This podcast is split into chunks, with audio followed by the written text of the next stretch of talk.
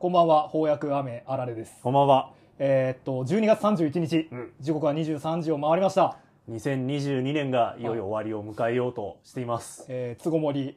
うん大晦日、大晦日。ドゥームズデイですね。もう明日からうは、ん。明日頃じゃないか。あと数時間したはらい、。もう1新年時が間始ま後ってには、そうですよ。というわけですね。はい。あのーまあ、先週もちょっと振りをしたと思うんですけど、はい。一回こう、何今年1年を振り返る企画みたいなやつをうんうん。やってみたいなと思ってたんだけど、今年もいろいろ扱いましたからね。はい。何冊ぐらいやったんだまあ、週1なんで単純に50冊ぐらいやったってことなんで ?50 冊、はいアメコミ読んできたので、まあその中のナンバーワンを。決めようじゃねえかっていうことを思ってたんですけど、はい。かっこ悪いですかそういうのなんかダサくないですかナンバーワンを決める。 いやっていうかその振り返るみたいな企画をやること自体がああ、そうね。やっぱ後ろを振り向くことはあんまり良くないとは言うよね。あとお前ごときが何をまとめとんじゃっていう風な感じないのかな あーそうね。お前の見てきた50冊、んなんぼのもんじゃいってのはあるよね。どドイツがどの口がナンバーワン決めてんだと いうやっぱこういうのは権威というかね、そうそうある程度の地位がある人がやるから価値があるわけで。って思わないうん。あのどこの馬の骨とも知らない我々が読んだと言ったところで、あとさ昔椎名林檎がさ、うん。あのベストアルバムは出さないっていう風に言っててへえ。もうそのアルバムってこう1枚単位だからうんうんうんあとアルバム3枚出したら引退するみたいなこと言ってて へえ。かっけーって思ってうんうんすごい影響受けてたから俺もベスト版は出さないようにしようって ああ、その約束はまだ守れてるの。そうでも素晴らしいね。今からやることって言ってみればベスト版作る行為と一緒なんじゃないかってねああ、なるほどう。過去を振り返って、良かったものだけをピックアップして、そう黒歴史を忘れ去ろうという。そうそうそう まあでも椎名林檎もベスト版結局出したしな,、うん。うん、なんか検索したらね竹内まりやに、うんあんたももうだいぶ長い間やってんだから、うんうんうんその初心者向けなのがないのはよくないよって言われて、かへー考えを改めたってほ書いてあったう。竹内まりやすげえな。うんいやでも俺はね尖った椎名林檎のままでいてほしかったよ ベスト版を出してほしくなかった。そうあーなんかベスト版出された時にうん裏切られた気持ち になった、わあ、厄介なファン。まあ、まあもうでも人は変わっていくものだからうね、ん。人は変わっていくし、そシナリンゴも変わっていくしう。そう我々もじゃあまとめるかってことなんだけど、うんうん。やっぱでもこのラジオさうん。あのー反権威ハードコアドインディーラジオとしてやってるじゃないですかうん、そうだね。 言葉にすると恥ずかしいな。なのにやっぱこう一番面白かったっていうのを決めるのにあたってさ、うんうん。こう例えば投票とかはいはいはい。そういう民主的なこととか、うんうんうんあとまあ権威だよね、うんだから俺が選んだからこれなんだみたいなのってやっぱラジオのコンセプトと合わないと思うんですよほー、なるほどで。しょうんうんだから今回まあその2022年うんうん一番面白かったアメコミを決めるにあたってうん。やっぱもう戦って決めてえなとおー、なるほど。うんバトルで。バトルでうんうんうんそしたらそれはもうあれじゃん権威とかじゃないじゃん強かったからっていうそこうとにそなうるそもうんそうそうね。そうそう、うんうん誰も支持してないかもしれないけど、うん勝ったから勝ったということは、つまり強いということだそうと。そういうことうんうんうんだからバトルしようぜバトルしましうょん今日バトル会だ。う。はい。えーっと、で、勝った方が、うん。あのー商品として、うんうん。一回、このラジオ私物化できるっていうのと、おー、なるほど。まあ、もともと私物だろうって相い当う私物だろうという気もするが。話は置いといて、うんまあ、私物とはいえ、縛りあるじゃん。こう毎週一冊の翻訳アメコミを紹介するああ、そうね。うんうん。でしょ完全な何でもありではないからね。そうそうそうそう。それ、そこら辺を、うんうん。まあ、工業権みたいなもんですよ、プロレスでいうとこ ろわかんねの。例えばえ。、うんうん。まあ、一番わかりやすいのは、ほうほアメコミじゃないやつやってもいい。う。はあ、なるほど。うんチェーンソーマンとか。そうそうそうそう。おーし、うんあとあの好きこのこれを口実にうんうん好きなゲスト呼んでもいい、へえ。シナリンゴとか。そうまあすごっオファーだけだったらできるでしょうん東芝 EMI に掛け合えば年は言えばいいね。ああごめんなさいスケジュールがっつってねあーそしたらね、まあ残念ながらっていう、スね。ケジュール NG ってことで、うんとかもやってもいいし、はいはい。場所を好きにしてもいいよあおのお富士山頂でやるとかー。うんうんやってうんもういんいし、うんあとまあドランクマッチ飲みながらやってもいいしあ、ルールも決められるんだ。そうそうそうなるほど、うんちょっと魅力的な権利ですね。どいいじゃないですか。う OK やりましょう。じゃあえー、3本勝負三本勝負あ、ごで。めん、ちょっともうもう一回言っていい、うん三本勝負。三本勝負出ろ。今のは、今のはえっと、ケニ岡田和親にケニーオメガが挑戦した時の、ほうほうあの、最初戦ったんだけど、60分間フルタイムドローだったんですよ。へで、今度はうん、岡田和親が、今度は時間無制限でやろうぜって言ったのに対してえ、うんうんケニーオメガが3本勝負っていう、こう、新たなルールを足してったっていうへえ名シーン。ほうほうほう言いたかったから言ったけど。そういう歴史があるんですねおというわけで今日は、アメコミ、アメコミプレゼンデスマッチ3本勝負だよ。三本勝負でお OK えっ、と、1分間でいい 一分間一分間でおうんうんいいでしょえいや、いや、だらだらやんのはやっぱ性に合わねえだろうよ。う一分間でやりましょもうここまでだらだらやっといてなんだって話だけど。う一分間だろうん ?1 分間、お互い、まあ、テーマに沿って、うんうん1本ずつ、あの、翻訳アメコミ紹介するんだよ。はいはいはいで、どっちの方が面白そうかっていうのをジャッジしてもらってあ、あで2本取った方の勝ち。 OK OK。やりましょうよっしゃというわけで今日は、はいえー、あ、そう、アイズナー賞っていう、うんうんあの、アメコミのああ有名な賞が有名な賞があるから、うんうんで、私たち翻訳アメコミ、雨あられっていううんうん番組でやってから、はいアはいメズナー賞だ。おおダサいか。恥ずかしくなってきちゃった、今、口で言って。あーアメズナー賞やりましょあ、こう、バトルで、アメズナー賞2022決めましょうよ。う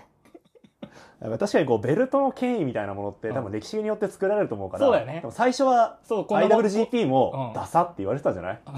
どうだろう。まあ、そうかもしれん。うんね、最初はベルトじゃなくてね、うんあの、こう、トーナメント戦だったんだよ。へえいつの間にかこうね、IWGP っていうのね、ベルトも変わって権威いくんだになって、うんうん今年は IWGP 女子っていうのが作られましたしね。へえというわけといでう、ことでえー本日は、えー、アメズナー賞2022、はい勝負だ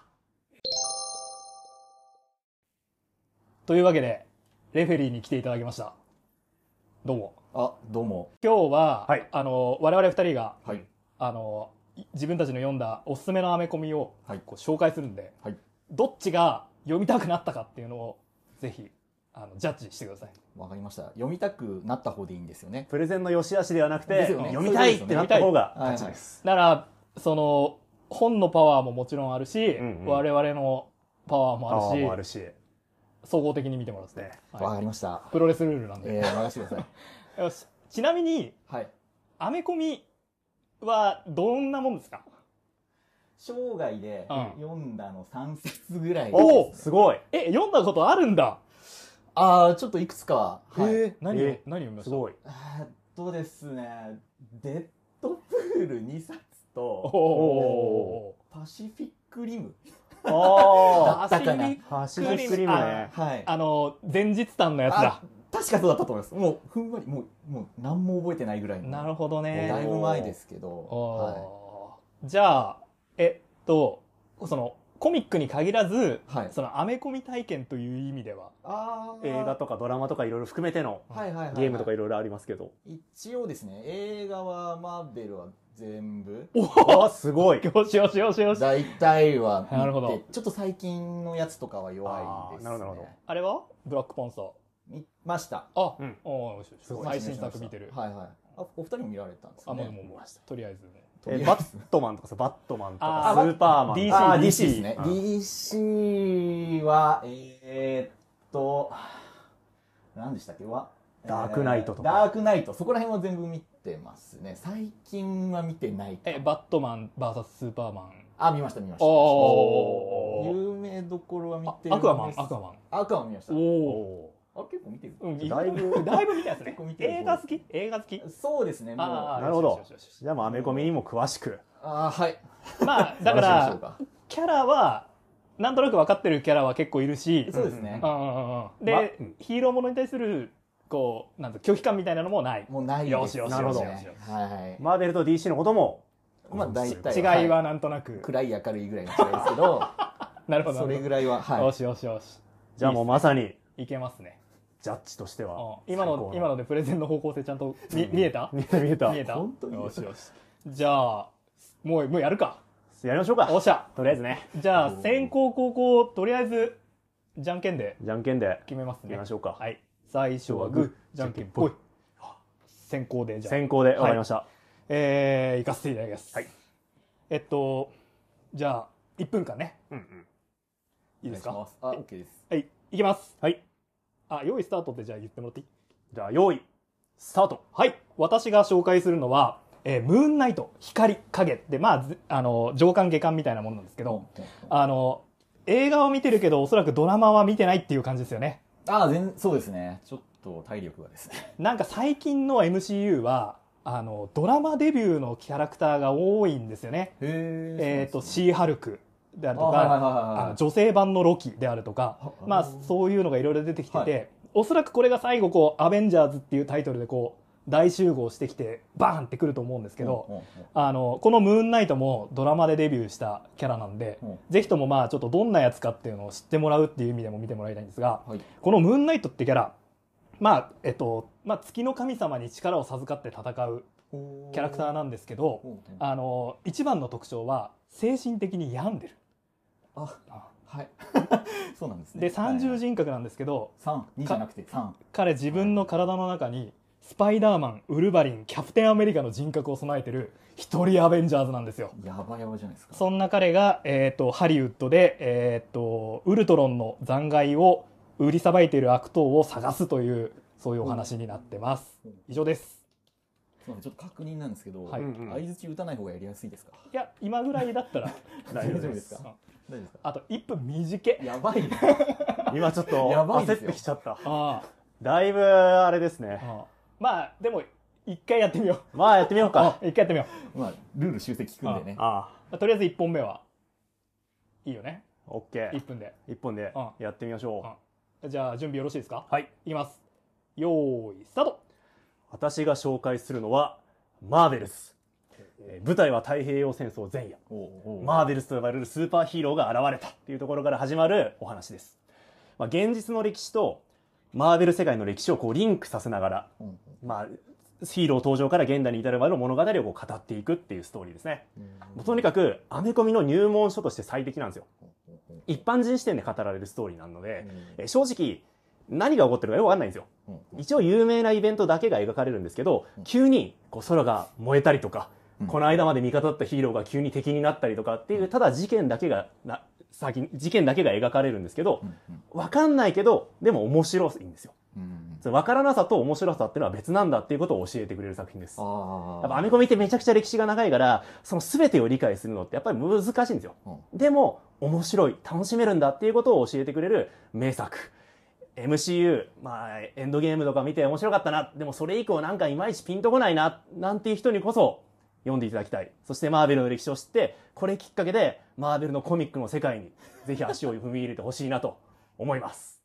以上です。おあー1分素短晴らい。しいな。短いね。あの、二人とも大体同じぐらいオーバーしてたんで、まあいいだろう。いや、短い。よっしゃじゃあ、ジャッジ、えっ、ー、と、ムーンナイトと、マーベルス。読みたくなったのはいやー難しいな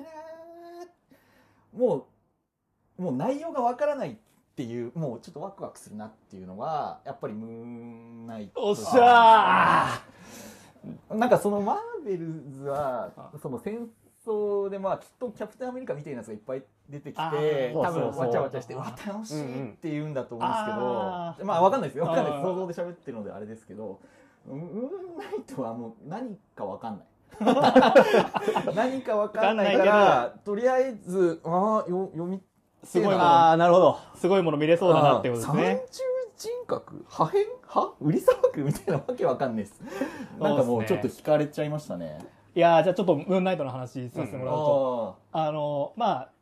そうなんですよ。あの、三重人格で、あ、はいはい。まあ、いろんな三重人格の時代がムーンナイトあるんですけど、うんうんちょっと、うんこはいはいはの、この、か、あの、ムーンナイト光と影っていう作品では、はいあの、一人マーベルズ状態で、いはいあの、こういうふうに、なんですか、キャプテンアメリカ、スパイダーマン、えウルヴァリンが心の中にいるんですね。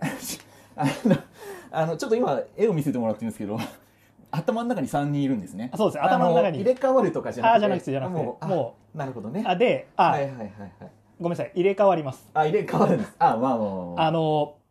えっと、スパイダーマンモードの時は、はいやっぱりちょっとこう、冗談言うし、はいはいはい。えっと、ウルヴァリンモードの時は、はい残虐だし、こう、はいはい爪、武器とかも変わって。ああ、進体的にも変わるんです、ね、そうそうそうあー性格だけじゃなくてもう自分は、えー、とスパイダーマンだ自分はウルヴァリンだ自分はキャプテンアメリカだってこうもう思い込んで行動しちゃう状態になるんではい本当に一人アベンジャーズ状態えででこれ本当はこの1分のプレゼンの中でしたかったんですけどー、はいあの途中で本物のアあベンジャーズがあのウルトロンの残骸の行方を追ってきはいてはいはい出会っちゃうっていうシーンとかもあってあーなるほど、であれこいつらは俺の頭の中のアベンジャーズあいや本物みたいになるシーンなんかもあったりしてああはいはいはいはいさらに後半で面白い展開はあのやっぱ結構こう戦いの中で追い詰められていっちゃうんですよはいはいでそうなった時にあのやっぱキャプテンアメリカとかうんスパイダーマンはうん割と穏健派じゃないですか、そうですねどちらかといえばでもあのもう追い詰められちゃってんで敵ぶっ殺したいとはいでも頭の中のスパイダーマンとか頭の中のキャプテンアメリカはそういう良くないって言うじゃんうんうんだから頭の中のウルヴァリンが2人を殺しますえおーおーおーおーっていうすちょっとすばすごいないいっしょ、いいっすね、はいそういうねなんかあのま、なんで P から力を授けられたらその3人が頭の中に住むのかがまずは意味わからないですよねもともと多素敵です分ねね精神的に弱い人なんでしょうメンタルに問題を抱えてるタイプの方だとは思うんですはがいはい、はいでしょうねはいでやっぱ多分自分の中で折り合いをつけるために月から力を持ってあと今回あさっきちょっと話したんだけど、はい舞台ハリウッドはいなんですよね、はえいっと西海岸ですようんうんうね、んあのマーベル世界ってそうですよねニューヨークにそめちゃくちゃヒーローヴィランがいるんですよねそうそうそうそうでこう西にはヒーローがいないっていうのはもうねマーベル世界ではよくこすられるたびたびいじられるネタなんですね定番のネタで、そういうわけでなんかあの他のアベンジャーズたちがあんまり見てないからこのムーンナイトが大活躍できるっていうそういうなんか細かいところもいいな、へちなみにこれあのこの後エイジ・オブ・ウルトロンっていうあのウルトロンが世界を支配しちーゃはいはいはいうはい大型イベントに続く結構あれ映画やってませんでしたっけあ名前一緒なんですけあど全然違うんですか話はちょっと全然違あうそうなんだっていうあの結構この上下巻で綺麗にまとまっててはいはいいけてるお話でうん割と前後知らなくてもまあ楽しめるかなっていうねそれ一本でもヒーローの名前さえ知ってればあまあそうですね満喫できるいい作品ですねそして電子で手に入るというああそうなんですよ電子あのマーベルははい電子図書電子図書があるんですようん電子書籍かうん結構電子充実しているので はいでもお高いんでしょあでもですねあの電電子の方ははいやっぱあのその本屋のさ返本制度とかに関係ないんであーこれ高いよな電子はねたびたびセールやりますのああなるほどですね今ならで今ならっていう時年が末セールをしているかもしれ ないわかりましたあその辺はあの小学館集英社プロダクションっていうところが出してるんですけど、はいはいツイッターでこう常時チェックしてれば安い時にこれ今だあ今来たていうことでねはいなんかスパイダーマン関連作だけ安いとかあるんで、あーこう見てるとねあ買い時っていうのが来ると思います、ありはい、ありがとうございますお得情報 まであとマーベルズもね、いやー悔しいいやいなーやこれも気になりますよねえちょっと開いて見てみてくださいよアートすごいでしこれょアートがすごく有名な方がやってるんですいけやどーアレックス・ロスっていうはい写実的なもう一コマ一コマが本当に芸術作品みたいなアートワークで描かれていてあーすごいなでねえこれ最近出たやつなんですいかやもうだいぶ前のだいぶかないわゆるももう古典的名作、うんうもうですねあの本当に一般人一人の人生こう結婚したり、うん子供ができたりっていうのと合わせてマーベル世界で起こった出来事が出てくるへー例えば、あの X メンたちミュータントが現れて、うんうん社会からこう なんかレンガ持って追いかけられたりしてやっぱこのマーベルズの面白さってその現実の歴史とリンクしているところだと思って、んそのマーベルコミックスっていうのはその現実の事件とか出来事とかをこう取り入れながら発展してきたんだなっていうことがよくわかるほど例えばあー X メンだったら公民権運動とかああるいは第二次世界大戦中だったらその愛国的なヒーローがいたりとうんか、あアメリカのキャプテンですからねすごいです ねそう思うと、はいはい、だからそういう、まあ、れえマーベルズ、まあ、ヒーローとは何なのかっていうのをこう丁寧に描いているストーリーもすごく良くてその一般人がただ見てるだけじゃないんですよねだんだんだんだんだんそのヒーローの活動と嫌がう上にもこう関わらざるを得なくなってきてしまってうんっていうそのストーリーの展開も素晴らしいんですよね。おーで、このマーベルズ、まあそのヒーローとは何か、マーベルズ、まあヒーローっていうのは、ヒーローの本質っていうのは特殊能力があるとか、スーパーパワーがあるとか、うんうんなんかその、マントとか大してないんだと。なるほど一般人のね、社会をより良くしようとする営みも、がこう時代を作っていくし、そうやって作られた時代によって、また新しいヒーローが生まれてくるんだ。っていうのが描かれてますね。いやーなあれですね長く聞くと交互つけがたいですねああ、そうえだだそれもあって、こ う、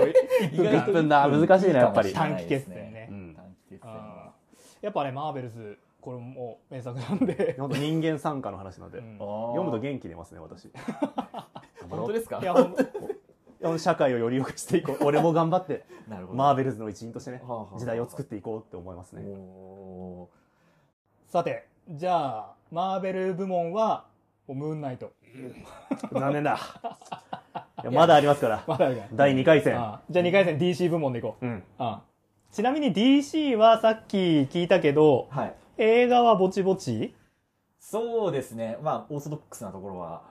好きな DC ヒーローとか、そんなレベルじゃないですかね。好きな DC いや好きなヒーローでもいいんですけど。ああ、好きなヒーロー。好きなヒーローいやすいません月並みですけど、はいやっぱりアイアンマンですかおねー、オッケーオッケーオッケー。あ、月今、並みですけどねじゃあ割と傾向としては、はいエンタメじゃないけど、はい結構そういう、あの、し緩急しっかりしてて、そうですねなんかすげえ調子乗ってるやつが鼻柱おごられてああなんか構成していってなんか頑張っちゃう感じみたいなああ、なるほど、なるほど。なるほどああ、なるほど、なるほど。いわゆるあエのンタメみたいななんか、ダークナイトみたいなうんうんう、んおしゃれぶってたり考えさせる系よりも、いやダークナイトめちゃくちゃ面白 かったあ、ていですうか、けどななんつうんですかねそうまあそうかノーランのダークナイトああ、ノーラン、ノーランラン好きなんですノーかラン好きなんですよあーそうかまあノーラン最近むずいなむずいなどでもまあ、逆にどっちもいけるってことだろ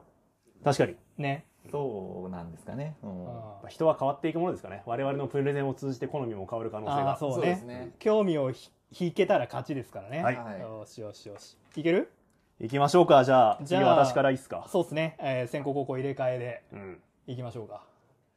OK。おっしゃ行きましょう。じゃあ、いいいくよ。うんよーい、スタート19世紀新しい職業が生まれます拷問や身分ではなくて最先端の科学捜査で犯罪を捜査するほうその名も刑事と呼ばれる仕事ですねうん労働者階級でありながら上流階級の犯罪すら解決する彼らに民主は熱狂するんですよはいところが科学捜査って時間がかかるし証拠も必要だし未解決事件ってのも増えてくるんですよいはい民衆は次第に不満を抱く、はい警察はやっぱり無能だ、はい刑事はダメだはい犯罪を鮮やかに解決する名探偵が必要だそれ映画なかったですかお あまあすいませんそして人々は名探偵に熱狂するようになるんですよ、はいはい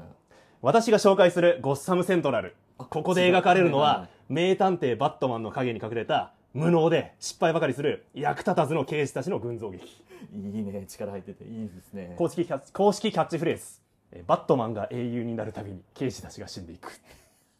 いいないいねこれミステリーとしてすごく、すごくよくできてて、やっぱ本当の刑事なんで、リアリティをすごく大事にしてる。複数の事件を同時に捜査しながら、書類仕事もしながら、うんバットマンに捜査を邪魔しながら事件を追ううんうん。でもそういういろんな事件がだんだんだんだん一本の線で繋がっていってう、ん最後解決を見るっていう、ものすごくよくできたミステリーにもなってる。おーで、一応バットマンの作品なんですけど、バットマン知らなくても大丈う夫。ん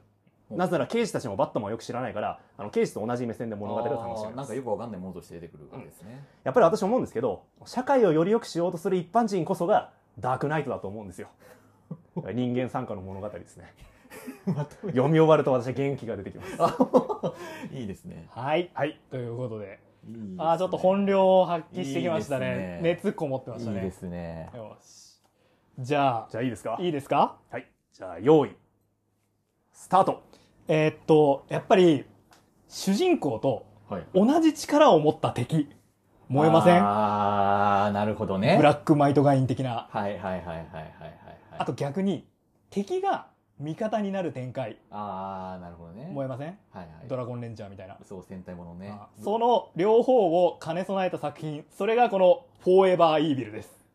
えーっと、どういう話かっていうと、はいなんやかんやあって、ジャスティスリーグの、えーっと、なんつうの、悪者版みたいなのが、別の宇宙から来るんですよ。ほうほうい悪いスーパーマン、悪いワンダーウーマン、悪いバットマンが。あーはいはいはいなんだけど、当のジャスティスリーグがはいなくなっちゃってて、あうんえ、この世界、じゃあその、悪ジャスティスリーグにやられ放題じゃんと。そうはさせねえぞと。立ち向かうのが誰かっつうと、普段は悪役やってるスーパーマンの、えー、ヴィラン。レックス・ルーサーであったりとか、ほうほうえーキャットウーマンであったりとかは、いブラック・アダムであったりとか、ここういったヒーローが出てくると。はいつまり、えっ、と、善悪が逆転世界した世界からやってきた、うんえージャスティスリーグの悪者バージョンと、うんえーいつも我々、その、ジャスティスリーグが戦っている悪、うん悪と、悪対悪。一体この地球はどうなってしまうのかっていう、すごくエンタメに満ちた作品が、この、フォーエバーイービルです。はああなるほどねありがとうございましたへえさあ、レフリー、ジャッジジお願ャいッしジお願いしまます。す。怖いなこれはえーえーっと今回はやっぱりゴッサムセントラルでいいですかねやったーすいませんいね、や、ちょっとね、熱ちょっ量とにね負けたな。強強かったですね強かったな。いやこれでも本当におすすめで。あ、ははいい、面白い、あのー面白い、マジで。やっぱ警察ドラマなんですよね。はいだはからい群像劇で、ほんで刑事がたくさん出てきてですけど、そのみんながキャラクター立ってて。はいはいでもあくまでそのリアリティのラインは守るっていうところでおーバランスを取ってる作品なんですよはいはねい。はい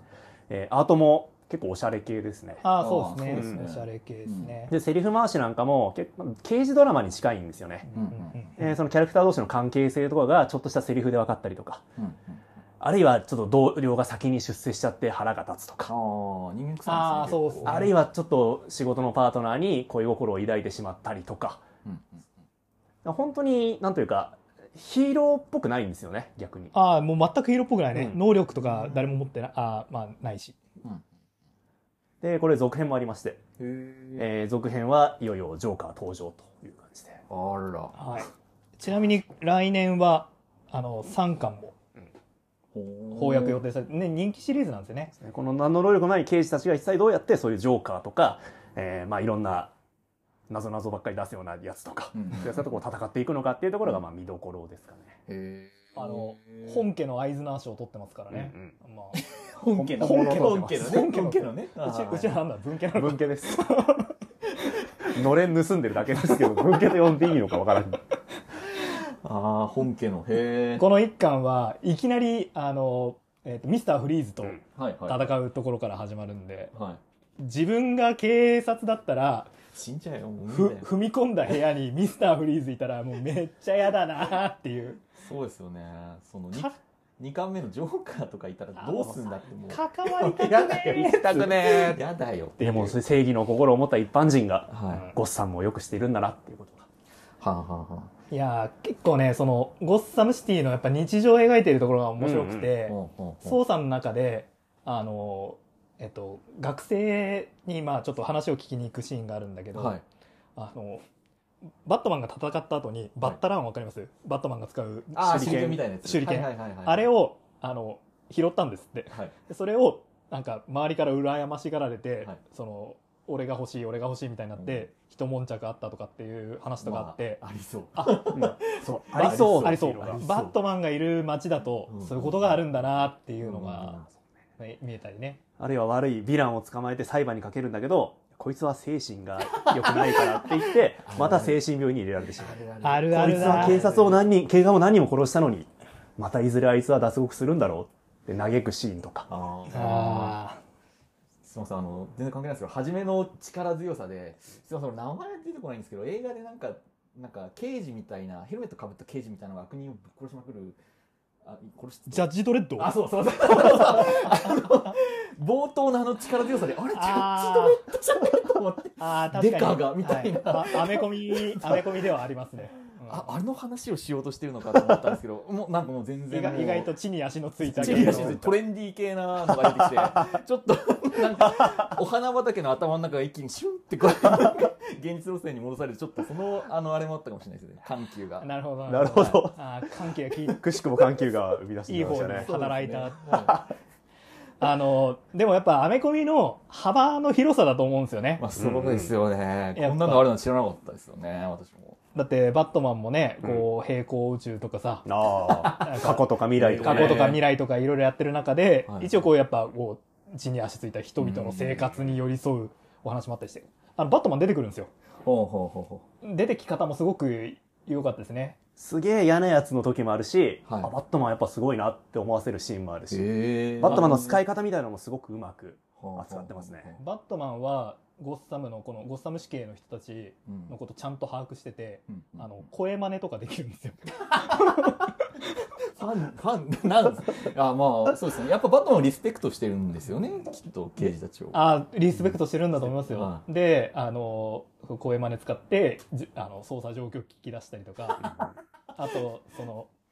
ヴィランがいるところにいいですねはいこう向かうんですけど、はいわざと警察が追いつけるぐらいのスピードで行ってあげ てちゃんと確保を手伝ってもらったりとかそういうねバットマンの可愛さなんかも見れて、いいシリーズですよね。いいシリーズ、本当に。いや、そうですよね。背拍子、ゴッサム警察24時ですからね。こうんまあ、まさにまあまさにまさにまさにまさうに 天才的ですねまさにそういう話なんですよあーなるほどですね。いやまあ開けちゃったけど ねフォーエバーイービルもこれ名作ですよね。これも面白いんですよねほうほうほうほうあのまあただあれかやっぱたた多分ですけどその今地球、まあ、地球にいるうんヴィランがきっとその戦おうって心変わりするところとかすごい楽しそうだなって思うんですけど、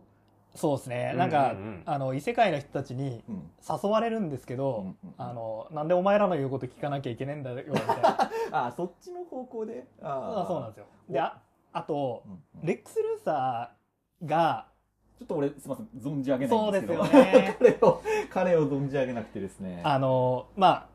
スーパーマンのはいヴィランで、一応あの、バットマン VS スーパーマン映画にも出てきて、最後、あの、坊主に頭剃る、あの、はいはいはいはいこはいはう、いロン毛の、あーあの人なんですけど、はあはあはあの、どういうキャラかっていうと、あはいあの、スーパーマンが活躍してんのはがい気に食わないんですよ。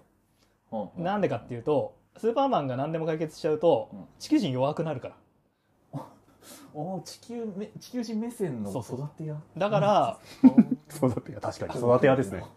だから俺は、あの、地球人でありながら、スーパーマンを圧倒することで、はいあの、地球人に、の目を覚まさせてやるっていう、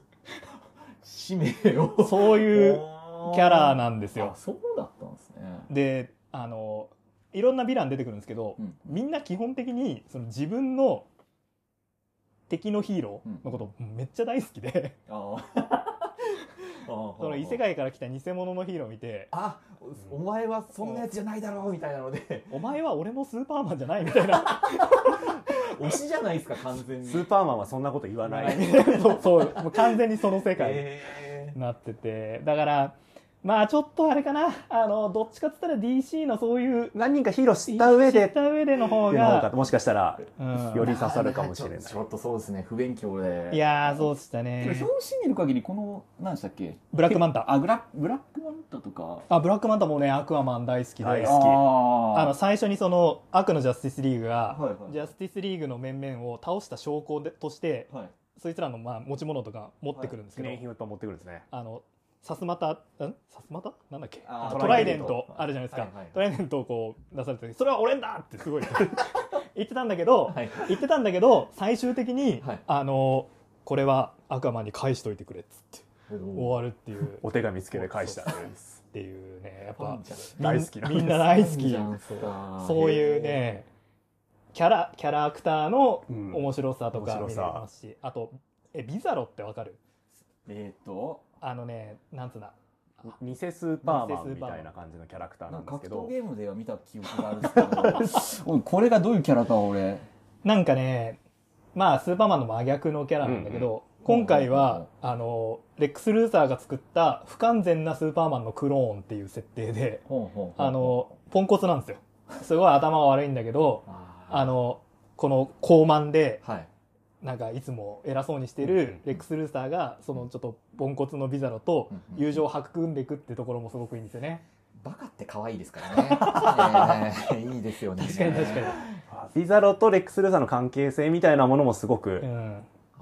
疑似的な親子みたいな感じになって感じてね、そこの関係性の変化みたいなのもすごく魅力ですよほうね。ほうほうほやっぱ DC 世界は相当ヴィランがヒーロー大好きなんで、うもうバットマンとジョーカーとか何回お前らのイチャイチャを見せられるんだっていうぐらいそういう話多くてほ今今回ジョーカー出てこないけどね。ジョーカー以外のヴィランたちもみんなヒーローのことは大好きだったんだってことを改めて確認できる。ほうほうほうほうあの、足の速いフラッシュってキャラいるじゃないですか。あードラマのやつそう、あ、そそううそそううそ、はいうはいドラマにもなってた。ああれの、まあ、ヴィラン、キャプテンコールドっていう、ほうほうほうあの、冷凍銃使うはいはいはい人いるんですけど、これも、あの、悪の、そのフラッシュが、はい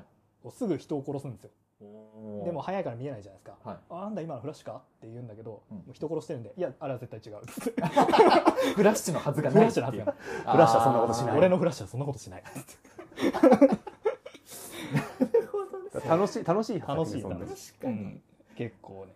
あーおけあそうですね、うん知ってりゃめちゃくちゃ楽しいそうなんだね。ちょっょっと俺、その関係性が見えないそうだよなもんらちょっと厳しいあーいやどうなんだろうねいやー教養が必要まあそうね教養がやっぱね、アメコミは、あの、結構、こっから読んでも面白いよとか、うん我々、うん無責任に言いまくるんだけど、うんもうそれは嘘嘘じゃないんだけど、やっぱ知ってると、うんうんその、やっぱ膨大なね、バッそうクねグラウンドとか、文脈あっての良さっていうのがやっぱりあるから。そうあねアベンジャーズもそうですもんねあああ映画もそうですよねそうあれとあれかくかくあの一個一個見ていかないとやっぱりなんか楽しさってない半減だよね。エンドゲーム初めて見ましたっていうことっていややっぱりなかなかもったいないですよもねったいだないよよね。ね。うんうんあーだって、あの、スパイダーマンの、えっうんと、うんさい最後のやつなんだっけ、ノーウェイホームかノーウェイホームか。見るとき、あの、マラソンしてましたよ。あああスパイダーマンいいですよねう前日徹夜して、スはいパイダーマン1から全部見直してから見に行きましいた。ややっぱ一来一来目がいいっすよね、うんあれだとそういやー、いや、ど童貞感のあるああ、トビー・マグワイア。トビー・マグワイアが一番俺好きですいねやー、俺、あ、ガーフィールド、アメスパ、いや、アメスパが好きだったわけじゃないんだけど、はいあの映画はアメスパが一番良かった。あおーの、やっぱ、グエン死んではいはいはいるはいのは彼だけじゃないですか。はいだあかー、なるら、やっぱ最後の、うんあの、MJ、うんこの世界の MJ を救うシーンがもう、ああ、よかったね。ほど。救いが描かれててよかったですよ 助ね。けられたね、今度は。あー確かあにれ、いい映画でしたいね。やあれいい映画したこれまあ今年の1月でしたよね。今年の1月ですよそ。うなんですねそんな前あの、へー今年1年わ我々がやった、あうんうんうのん、ラジオの中で一番再生回数多かったのはやっぱ、ノーウェイホームいかやあーあれ面白かったもんな面白かったもんな。もうでもあ、あれに次ぐやつ、もうなかなか作れないよね。いやもうあの仕組みやっちゃったらねあーまあせ戦隊ものは何回もこすりますけど 毎年やってるから そうそうあれはちょっとあめそうですよねこちょっと厳しいですよねこの冬もですね、うんあの仮面ライダー龍騎がおう映画に出てきますけど、カードで戦うやつだっけそうそうそうそうんんんでもまあ、龍騎何年ぶりかなと思ったら、うん別に何年ぶりでもないんだよね。あれはああいうシステムでも成り立ってますもんね。あすごいですね側の使いなんかこうコストパフォーマンスを下げるっていうのは原価償却の時間を長くするっていうかあれは素晴らしい確かに。側が傷んで登場できないやつとかもきっといるんでしょうね。えーああ、いますよ、いますよ。側が傷んで登場できないやつ、それから、あの演者がやらかして登場できないやつ、あらいろいろいますけどー、ね。そういう文脈やっぱ乗ってくるんですね。なるほどですねまあまあまあすいません編み込みじゃない話すいませんすいませんよし、じゃあ、まあいいや、DC は、じゃあ、アメズナ賞、私ということで、ご参戦まだゴッ馴サ染ムんセでントだないねってことでね。アメズナー賞ですね OK ですはいはいはいまあさっきはね、うんうん。あの、アメコミは文脈がっていう話したけど、はい。うんうんじゃあ、1本目マーベル、2本目 DC ってきたんで、うん3本目、マーベルでも DC でもないだ。はい。デスマッチですねですデスマッチです。もう、バーリトゥードでやっていきましょうかね。激しい戦いになりますね行きましょうか。まあもちろんあの、ミュータント・タートルズとか、はいはいはいうんうんトランスフォーマーとか、はいパワーパフガールズパとーパかーね。ガールズとか、はいまあそういうのもあるんだけど、うんまあ、今回はもうあくまでそういうシリーズものじゃないあもう完全に DC まあもう DC でもまあ DC を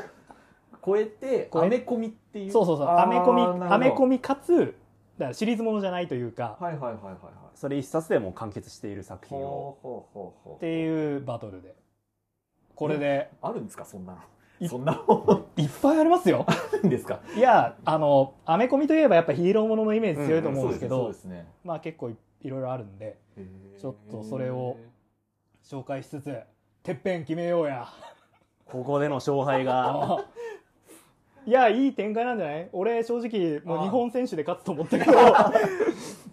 そうです別に何も手心もなくいちいちで今のところいちいちできたんはいで、ここで頂上決戦。うん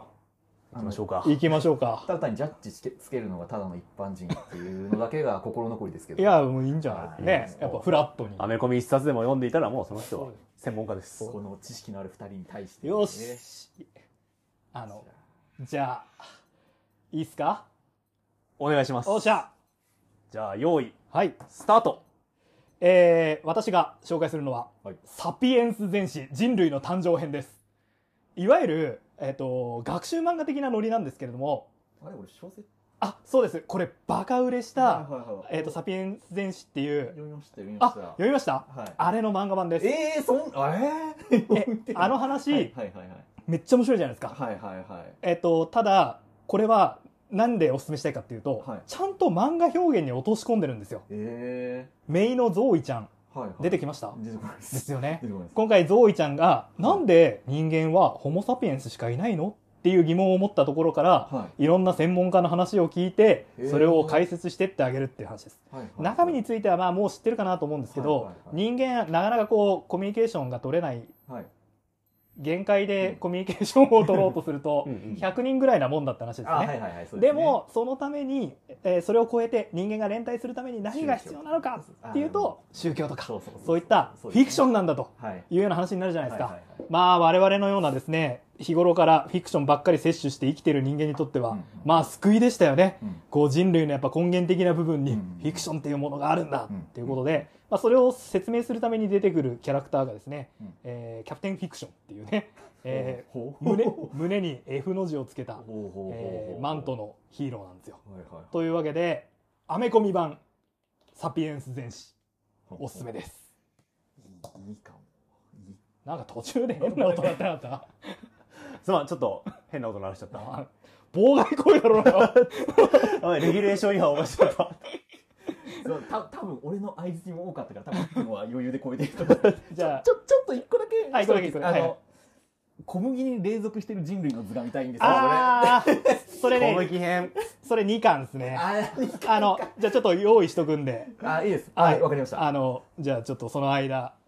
次の図があるんだやっぱ図あー ちょっと気になるな図ありますね。じゃあいいはい。おっしゃ。いきます。用意、スタートお願いしままあ知す的教養、確かに大切ですおよ。ーで、私はもっと人間の本質的な部分をはいはい伝えていきたい。はい舞台はそれほど遠くない未来。まあご存知の通り、この未来世界っていうのは、まああらゆる娯楽が崩壊してるんですは。いそうですねご存知スポーツも映画も音楽も知りたいって。残された娯楽は食事だけ。ほ美味しい食事を食べることが喜びうになる。ほうほうほで、食事しか娯楽がないから、料理人っていうのは強大な権力を持つようになり、大手レストランのシェフともなれば、うん王様のような権力を振るうこうとができる。ほうほそんな社会を舞台にした作品、ゲット二郎です。うほ舞台はカリフォルニア。こうカリフォルニアは2つの大手レストランがしのぎを削ってるんですね。うはい一つは巨大資本を背景に最高級の食材、最高級の料理人ではい料理を提供する、まあ、ボブの店。ほうほうもう一つはオーガニック食材を使ってうん地元愛でうん健康志向の食品を提供する、まあ、ローズの店。うんこの二つの店がしのぎを削るカリフォルニアで、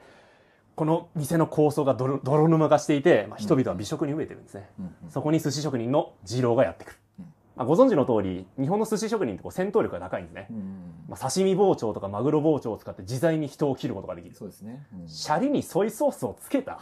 首を切りますう。んうんカリフォルニアロールを食べたい首を切ります。うんうんそんな暴力と知力に満ちた二郎がこの二つの店の構想を食い止めるとうんうんいうお話。ほう やばい、1分だとちょっと魅力が語りきれなか った。ってください。あれ厳しいんじじゃゃなあ、いいいっですすかか。いや、ちょっと待って、ちょっと待ってください、ちょっと待って。えサピエンス全史かちょっと。とんでも日本寿司職人バトル漫画か。ゲット二郎が。うわー。ちょっと待ってくださいよ、怖い。まあでもほら、プレゼン、1分間プレゼンバトルだか1分プレゼンなんで。えー、ちょ、ちょっと、ちょっら。とね、サピエンス全史か。教養か食か。 えー、ちょっと。ちょっとあれやっぱ、バーリトゥードになると、こう、ジャンルが交差しないから、さしてないか、首切あ切れなかった ね。ジャッジが 組み合わな組み合わなかった。噛み合わなかったですね。あー戦いとして戦いは難しいな。すごいっすねこれで、こっちが。がさ、あの怪獣武士道とか選んでたああ、ら、そうね。噛み合ったかもしれないけどね。確かで、にそ。っちが、あのわ、しが資本論とかね、持ってきたらよかったでしょうねほ。ら、あれがあるじゃん。ロジコミックとあ、か。ロジコミックとかねね確かに。数学をテーマにしたね。えー、ちょっと待って。いいいですかえー、ちょっと待ってください。まあまあ、まあえー、 1分でどっちが読みたいかですよ。大河読みたさ読みたさ。 めちゃくちゃ悩んでる。いやーまあ、あの、ぶっちゃけどっちも面白い。うんどっちも面白い、うんただ、一1分間ではそう、1分間で魅力をを伝えるのがなかなかね。きつかったないやーあと、こっちは中身知ってるっていう、ちょっとこうそうなんですよねそうなんですよフラットじゃなくなそっうちなゃんですよう。ねちょあっととこっちはあらすじが全く説明できないですお話なんで、 まあ知ってるといえば知ってるんですよね戦闘力の高い寿司職人とかそうそうそうよく出てくるんであうんまあ多分すごいんでしょうねとんでも日本文化 が、そうそうそうわまあわまあ内容知ってる話です分かっちゃ両方わかるんですよ、うんあーどっちえー 厳しいな正直えー、えー、どうしようかなすげえすげえわあこんな、こんなにか。こんなにかうん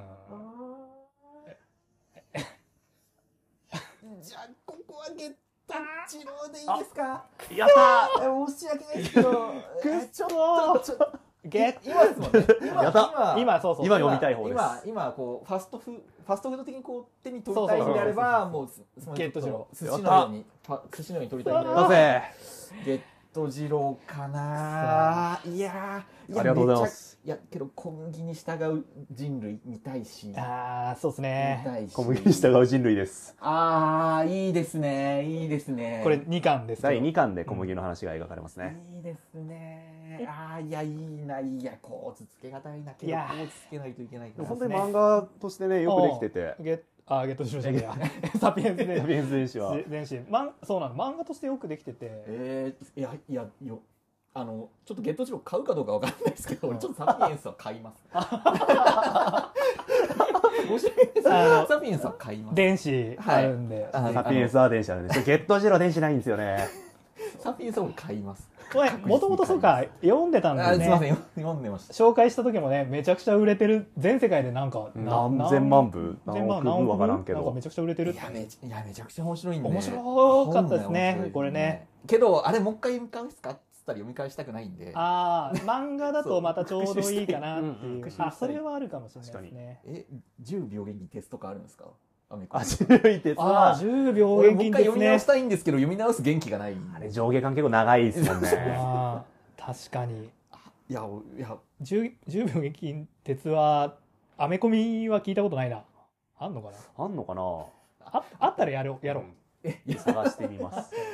あったらじゃあそうですいねやいや買いますちょっとゲットジロー買わないです けど買わないんか買わないですけど買わないですけど買わないですけどちょっと今手に取りたいっつったらもうやばいっすもんなんかこのなんかこの絶対日本刀を元にしたこの包丁、はいなんでしょうね絶対そうなんでしょうねいやーゲット二郎もまあ面白くて、はいすごい話なんですよあのおっしゃるようにあのとんでも日本描写満載で、えあの寿司をねシャリの方で醤油をつけたら、うんもう首切られちゃうんですけ切られどまあシェフがこの世え界は最高の権力者なんいでや SF としていいですよねそれはおーああの君ら SF そうですねあそうまあなくはないですよね、んあるよ全然あり得ると思いますまあ、一応まあ苦しくはない苦しく はないです苦しくはでとんでも日本描写で、まあ、かなりはちゃめちゃな描写が多いんですけど、うんただ寿司の描写とかに対してはものすごく誠実に描いてるんですよあの魚のその調理法とかは寿司の作り方とかうなぎのさばき方とかうんあと神経締めとかちゃんとやるんですよへえだからわざとやってんだろうっていうっていう感じがする、うん、多分わざとそのハリウッドとんでも日本描写を取り入れつついやまああれないともう日本じゃないですからねそのバランス感覚みたいなのもこれすごくいい作品ですねああいいですね腰に吊るした包丁あーいいですねこれ、はいあの敵がさはい一つはすごいそう権威的なはいはいあのさっき言ってた超巨大企業コングロマリットみたいな、はいはいはでもう片方はいわゆるオーガニックな感じなんだけど、どっちもめちゃくちゃバカにする感じ一つはこう消費主義的な消費社会的な感じでよくないしいはいあジローは一匹狼なんですねそのどちらにも属してなくてそうそうそうあのストーリーととしては黒澤明の用心棒と全く同じですああはあは2つの組織が対立しててん街の人々が困ってるからジローがやってきて両方をめちゃくちゃにするっていう めちゃくちゃにする大事ですねめちゃくちゃに する、もう本当に組織あひ一人でぶっ壊してうん最後はそのボス同士が、うんえー、とタコスを食べるタコシースをンで食べるしなんか爽やかに終わるんですよ おい血みどろの構想の話なんですけそど、の予約でが取れないようなレストランで食事をすることが市場だった2人が最後その辺のあのカートのタコスを2人で二人で食べ食べてて。終わるっていう爽やか なあアメコミのせいってほとんど映画しかないですけどなんかアメリカの映画ってなんか食べ物で終わるの多くないですか なんかえーワイルドスピードもみんなでこうバーベキューしたりあーなるほあアどベンジャーズもいくつかちょっと覚えてるんですけどア最後ベンジャーズも最後な。んなかんだっファけストフードみたいなワルシャワじゃなくてなんだっけ、うんうんなんなんつったっけシャワルナだからシャワルナ、まあ、なんだっけなんかあるよね食べて終わってましたねあ。れバトルシップはブリトー食ってなかったですだって最後バトルシップもそうか、食ブいにリト行ーこうかって言っでて。終わったんでしたっけ、うん、あー食事に行こうかっつって終わってたね。そうだっけバトルシップそうかそうかそうなのあけどワイワイルドスピードの影響かなちょっとなんか最後みんなで乾杯してるイメー ジがある飯食って終わるイメージ、はい、ああやっぱその流れをついてついてかわかんないんですけどあのもちろんねあの二郎、えーはいはいは実家はヤクザですよ前後編で2作入ってるんですけど、後編はそのヤクザ時代の話がはい、いかにして二郎が寿司職人にななっったたのかかってい、エう、ピソードゼロが載っているので、ここの一冊を読めばう、ん二郎の歴史がわかると。あるんだ 歴史があるんですねどんくいらいあんだろうねまあ翻訳されてるのはこの一冊なんだけどももしかしたら二郎続編があるかもしれない。ちなみにこれ作者ってもちろん日本人じゃないんですよねああ違う違う違うなんか料理研その料理研究家がなんかなんですよね。料理本出してるような人なんですよおね。かしいだろかあアメコミはほら分業制だからさああなるほど絵描けなくてもなるほどなるほどお話は作れる確かそんな感じだったよねそうですね、えー料理協会を舞台としたミステリー小説も執筆しているそうです。おーなるほどえ下田歌劇みたいな人なのか なシュシュート美徳が事件を解決するうんシューロック・ホームズっていう本 ああるよねるある、シャーロック・ホームズの下田ね。歌劇って書いてある、うんそういうえ下田景樹さんって本とか書いてるんですねえ作家でしょだってえそうなんですかそうだよ本業はちょっと私もよくわかんないですけど。 えただのあの奇派手抜なな格好をしたおじさんなんか俺ヨガインストラクターとかそんな感じの人かと思ってましあーたすいません俺ちょっとあんま芸能人の詳しくなくて確かにほ細いしこうなんかスポーティーな格好してる印象あるもんねそうそうそうそう作家だよね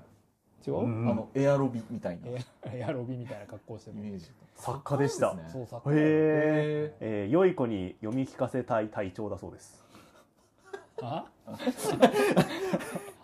何何を言っな何の何だよ何を読み聞かせたいんですか良い子に読み聞かせたいあ隊長ーです。なるほどね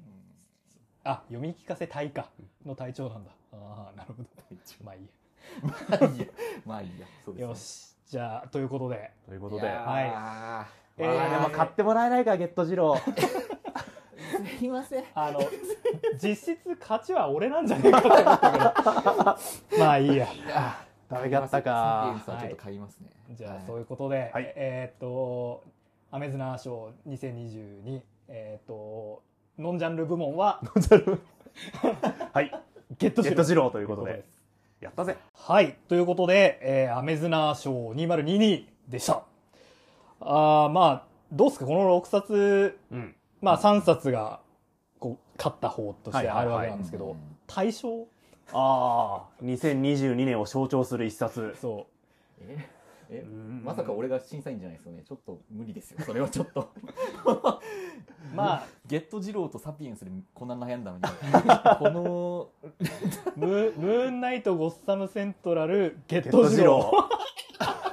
まさか、ゲットジローが2022年に賞を取るとはってー。いまう。さか。いや、これがアメズナー賞の面白いところですね。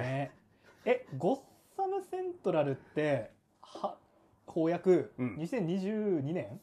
ちょっと前だったんじゃないかな。今年の作品じゃない気がするな。え、2021年だっけ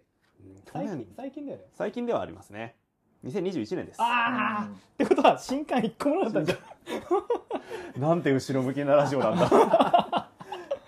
まあ、ちょっと、なんだろう。やっぱ、それぞれ面白いと思 うものをう、うんんこう、プレゼンしたはずなんだけど、はい。あの、資料取ったやつを並べてみると、これかっていう気持ちが、達成感というか、なんか、うんうんなんか不思議な不思議な感覚です感ね。覚があります。権威みたいなものは全く感じませんね。おなんだろうご褒美がちょっと弱かったんじゃないですかその自 分 あーああ、まあ番組の私物化確。かにねそう確かにいな。やちょっとおお二人がどういうことを考えてたのかはあれいですけどやー俺はね、もうね、平成仮面ライダーをとにかく話したいとう思って。わーえ履修してるんですしてないけど全然知らなあーもですようね押し付けるようになるほ1ど時間喋ろうかなと思ってたんでちょっと辛かったかもしれないですねそ れまあじゃあじちゃあどょうっしよとうかな。考えといてくださいよ2023、うんこのミステリーがすごい。ああこのミス2023いやもうね来年だか来年になっちゃうらんで、来年のこのミスをこのミスをこのラジオでややるろうかな。ああいいですねすごいですねあい相変わらず読んでるんですねずっとミステリー読んでああ、確かアメコミと並行して読んじゃいますね、ミステリー。すごい今なでではもうなんか体力なくて確かにだんだんね、読む量減ってきちゃいました 小ね。説って俺本当に23年読んでなくてああやばいですもんえ映画ぐらいそうですもうしかもなんか考えない映画ですえ2022ベスト映画ベスト映画。 あー聞いちゃいますえーっえなんだとろでうすな、ねなんだろうな、私も。私はもうダントツ RRR ですねあああー割と後半から来ましたね、す申し訳ないですけどあれですねえー、何かななんだろ貞子 DX かな強 いなうな。新ウルトラマンじゃないんですか。強いなあー新ウルトラマンもまあねもちろん面白かったけどね、うんうんあれ新エヴァって去年新エヴァ去年かやっなぱ。そうですねまだ違いますああ去年でしたね確かそうかそうか去年は新エヴァと100日後に死ぬワニの年ですから。え見て去年去年、去年。あー見見たたんんですだか私は見ましたあ見たって言ってたよねそうかあいや今年豊作ですよブラッおまあ俺俺にとってなんですけど あのブラッドブレッドトレインああーあもうハリウッドに日本じゃないですかもうあっあれた面し白かったですねああ面白かったねそうもうラブサンダーとかありましたしあああーアメコミだと、まあ、スパイダーマンも面白かったけどララブブホーサムンか。あそうサンダーよかったねあザバットマンもありましたね。去年は。ああー去年じゃない、こ去年、今年か。今年まだ年越してないよね、多分。うんことザ・バットマンなるほどあ俺見てないですねザバットマンあそれは本当ですかあらあれ結構ね、うんうんあのコミックよりな気もしなくもないというか、うーんあのユニバース関係ないんでうんうんダークナイトとは違う魅力がまたね、へー味わえる。うんかなあなかなかまあぜひリスナーの皆さんの一押しもね上司の2022年の良かった作品。作品、あいいですねうん、聞かせてもらえたらなって、まここれだけ私知らないの出てきたんであ、はい意外とぜひいや知らないって一個も知らないんですけど 一個も知らなかったんですけど2023年は、掘れば出てくるかもしれないですねゲット二郎はもちろん知らないは初めましてで読んではいこんな作品あったかって思ったよね衝撃を受けましたね。あああそうですねこれあれそうお二人とも読んでなんか紹介したんですよねああそうですそうですあーなるほどですねいあやのよく持ってきたっすよ なんてこれを読もうってこれを読もうってあのやっぱ MCU のことをすごい話してるラジオとか、はいはいあともうバットマンラジオみたいなのとかあったりして、へーもう知識とかじゃ勝てないからうんたまに変化球投げてこう個性出していか個ない性と。出していこうかなと生まれ埋もれちゃうんで我々なるほどああの過去にはーはいあボブ・マーリーの息子が書いたいはい「マリファナマン」っていう最高じゃないですかそう ですねあれもあの超巨大資本の製薬会社と、うんえー自然派 の、えーまあケミケミカル系と自然派の対大立を大事に葉っぱを育ててる系のところそうそとこううそうそう工場ですごい大量に生産してる味が違うんですかね、はいああ分かんないですけどあのマリファナやってるやつとやってないやつの戦いじゃなくてやってるやつ同士いいのですねていう話で。話でほうほうほうあねれもすごい作品でした。うんうん敵の名前がキャッシュマネーみたいな感じでもうその資本主義のバカ権限みたいなのと戦うんですけどいいですねやっぱねあの自然と一つになった感覚がもうマリファナマンになると芽生えるパワーになるらしいですよ。えもちろんあのほ翻訳されてるあもちろんもちものなんです、はい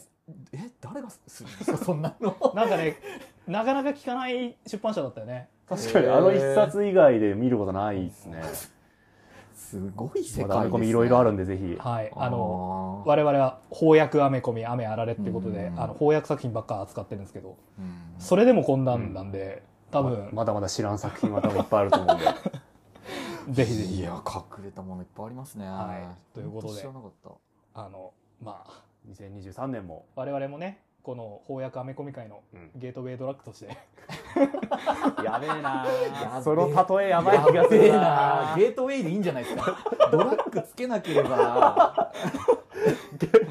確かにちゲートウェイだゲわートウェイなんでなんでドラッグついちゃっょっとたマリファナマンの話してたからそうですね。なるほど、なるほど。より強いね、コミックを読み読みたいと思わせるために、そうですね。まあ、中毒性ありそうですしね。まあまあまあ、ゲートウェイドラッグとして。健康にはいいんで。来年もやっていきたいと思います。はい、、はいいつものお願いします。はい、えー番組へのごご意見、ご感想あれば、ツイッター、ハッシュタグ、翻訳雨あられをつけてツイートしていただくか、メールをお待ちしております。メールアドレスは、アメコミアメあられ、アットマーク、gmail.com、アメコミアメあられ、アットマーク、gmail.com、アメコミのコミは COMI です。語ってほしいアメコミのリクエスト、あるいは、2022年最高のアメコミはこれだおおいいですね。割れずな賞があれば、我お、いいね。我、が、がの、我がのね。我がの、我が我がの。ぜひ送ってください。がのズナーションね。我、我ズナーション割れずな賞あれ ば。いいですね。はい。ということで、あの、おそらく、配信されてすぐ聞いた人、うん年を越したと思います ので、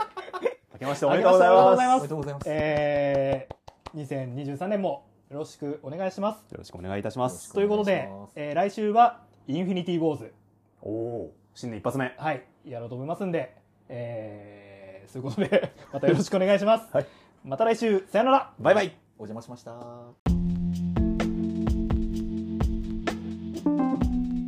こういうラジオみたいなの今度初めてですよね。もちろんですねちょっとあの来る途中聞いてきたんですけど、これに俺が出るのかと思ったらあの あまりにもクオリティが低すぎいや違うて違う逆逆ですよ逆恥になるので逆は逆逆この雰囲気を壊しやしないかと思っいてや、もう完全に馴染んでましたよね。